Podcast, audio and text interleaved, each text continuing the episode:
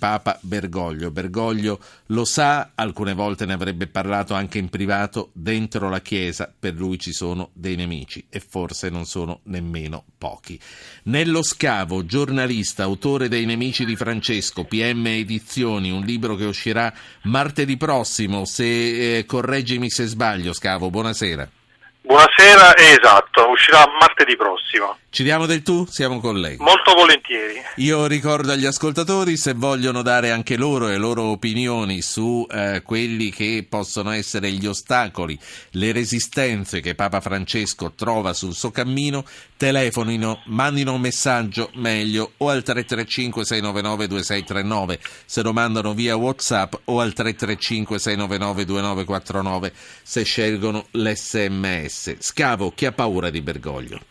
Beh, sono in molti ad avere paura di Bergoglio, io ho cercato di guardare non solo dentro le sagrestie ma soprattutto fuori, perché ci sono potentati economici, finanziari, industriali, mafie, piuttosto che organizzazioni eh, di interessi che hanno eh, come obiettivo quello di disinnescare eh, le, le, scelte, le testimonianze, le parole di Bergoglio tentando di discreditarlo oppure di isolarlo e non è escluso naturalmente che qualcuno voglia fare di più. È successo nelle Filippine con un fallito attentato, eh, c'è stato un arresto recentemente negli Stati Uniti prima che il Papa arrivasse eh, in America, ma credo che appunto più che mh, l'eliminazione fisica del Papa, per quanto la cosa possa sembrare sensazionale, lo stesso Bergoglio ha messo in conto questo pericolo, credo che sia più che altro il tentativo di contrastare le sue parole, quello che molti stanno facendo, ci sono delle banche che hanno uh, spiegato come le teorie economiche di Francesco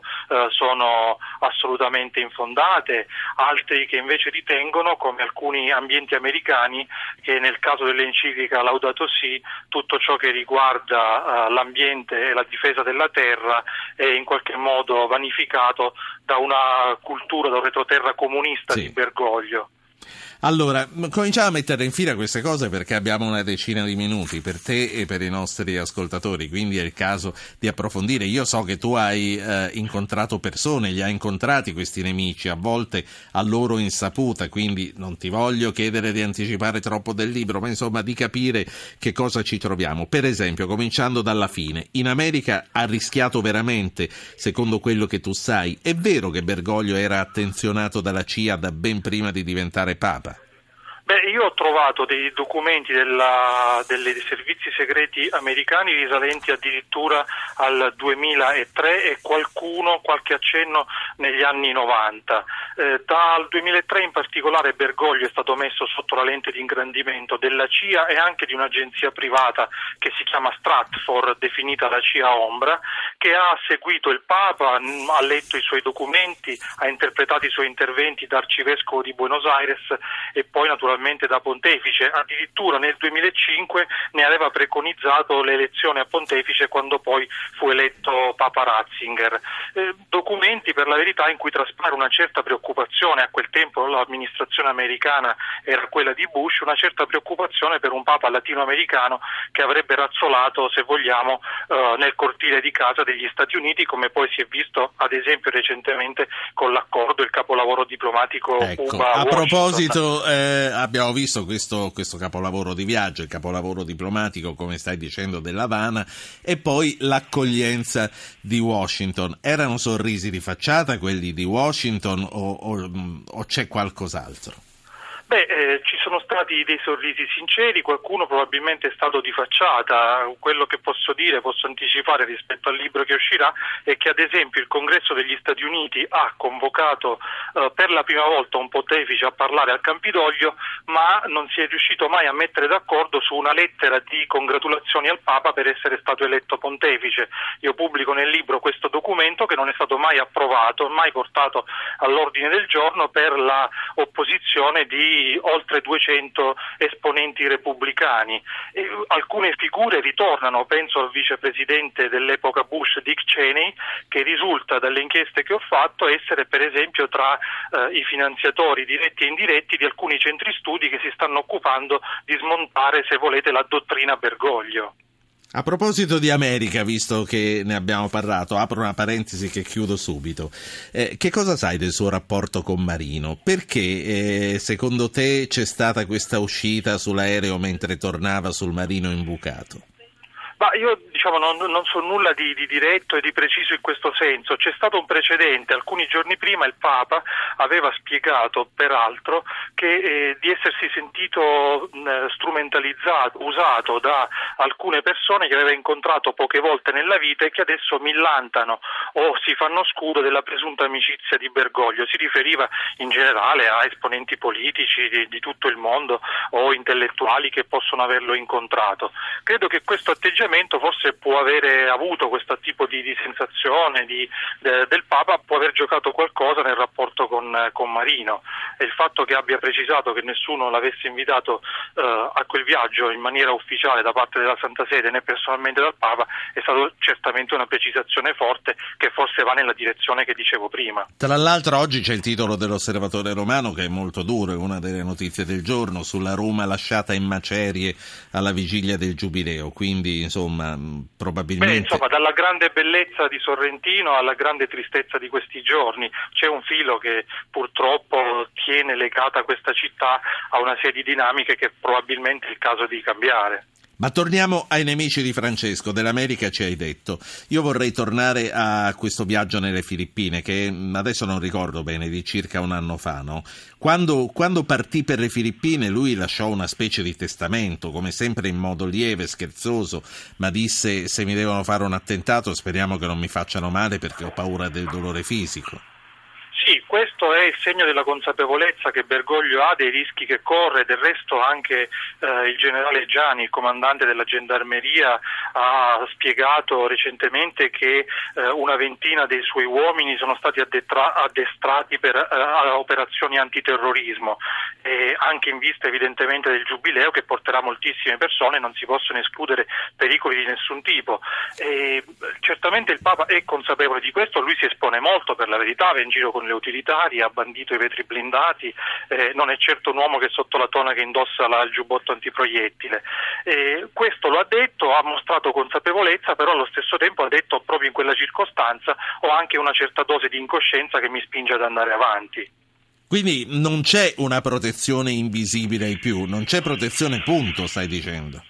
Beh, no, io dico che la protezione intorno al Papa c'è e lui è, è consapevole dei maggiori rischi che corre esponendosi più che eh, in passato di quanto hanno fatto altri pontefici all'incontro diretto con le persone. Lui eh, scende dall'auto e abbraccia chi incontra, eh, si espone evidentemente consapevolmente anche a una serie di rischi, però non vuole che la paura, questo è il grande eh, messaggio che arriva da Bergoglio, non vuole che la paura possa fermare il suo apostolato. Sì. È, è il contrario di quello che è accaduto dopo l'11 settembre dove la paura ci ha letteralmente bloccati, paralizzati. Ma tornando alle Filippine appunto e a quell'attentato sventato, diventato? Tu che cosa hai saputo in più di quello che sappiamo indagando? Beh, il, l'ex comandante dei servizi segreti eh, di Manila, costretto a dimissionarsi dopo il viaggio del Papa perché mh, un'operazione militare finì malissimo con 44 eh, poliziotti ammazzati, ha raccontato poi al Senato delle Filippine e in alcuni documenti riservati che ho consultato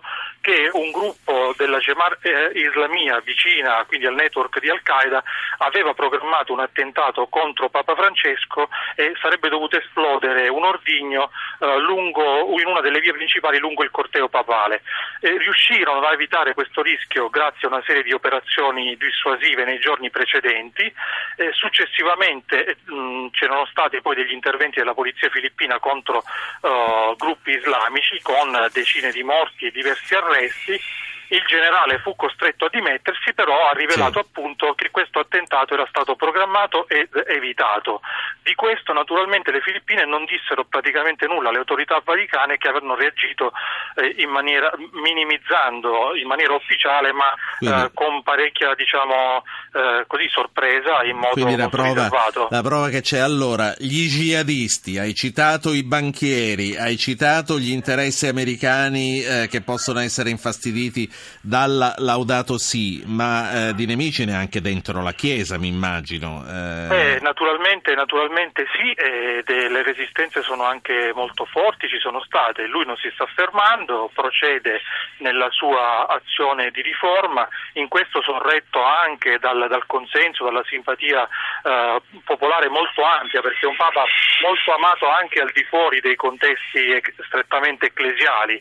Eh, è molto difficile naturalmente anche individuare chi sono i nemici, chi no, perché gli ambienti delle volte sono ambigui e paludati. Lui dimostra di avere le idee abbastanza chiare e così come sta avvenendo con il Sinodo in questi giorni si procede nella direzione di riforma, apertura, dibattiti eh, che una volta probabilmente non ci saremmo neanche sognati di poter osservare. Un'ultima cosa, nello scavo, nello scavo vi ricordo un giornalista che ha scritto I nemici di Bergoglio, eh, pubblicato da PM che uscirà in libreria martedì prossimo. Io ricordo che tu eh, fosti quello che in prima persona indagò nei giorni immediatamente successivi all'elezione di Bergoglio sulle accuse che aveva avuto di collusione con l'ex dittatura argentina. Che cosa scopristi? Beh, in quell'occasione trovammo decine di storie di persone salvate personalmente da uh, padre Orge Mario Bergoglio a metà degli anni 70 e quando lui veniva accusato di aver taciuto in realtà abbiamo scoperto che quel silenzio era funzionale all'organizzazione di una rete clandestina per il salvataggio di decine e decine di dissidenti che furono nascosti presso il collegio dei gesuiti a Buenos Aires fatti scappare in Europa con una serie di stratagemmi a volte davvero 007 che Bergoglio era riuscito a escogitare. Tu hai avuto occasione di conoscere personalmente Papa Bergoglio? No, mai, mai. E in questo credo che il Papa abbia cose più importanti da fare che non conoscermi e allo stesso tempo io mi sono, diciamo, ho indagato nella massima libertà, a rischio naturalmente della, del, degli errori che eventualmente possono essere eh, commessi, come qualsiasi giornalista svolge un'attività eh, investigativa. Uh, quindi non l'ho mai incontrato, naturalmente io ho svolto, devo di confidarlo, anche c'è stato un cambiamento da parte mia perché quando fu eletto sospettavo che quelle voci eh, contro il Papa avessero un fondamento perché venivano da giornalisti argentini importanti, ho scoperto l'esatto contrario e proprio nei giorni scorsi è stato dimostrato che alcuni dei suoi sì. accusatori in realtà erano pagati dai servizi segreti argentini. Noi qui ci fermiamo nello scavo. Grazie per questo tuo intervento.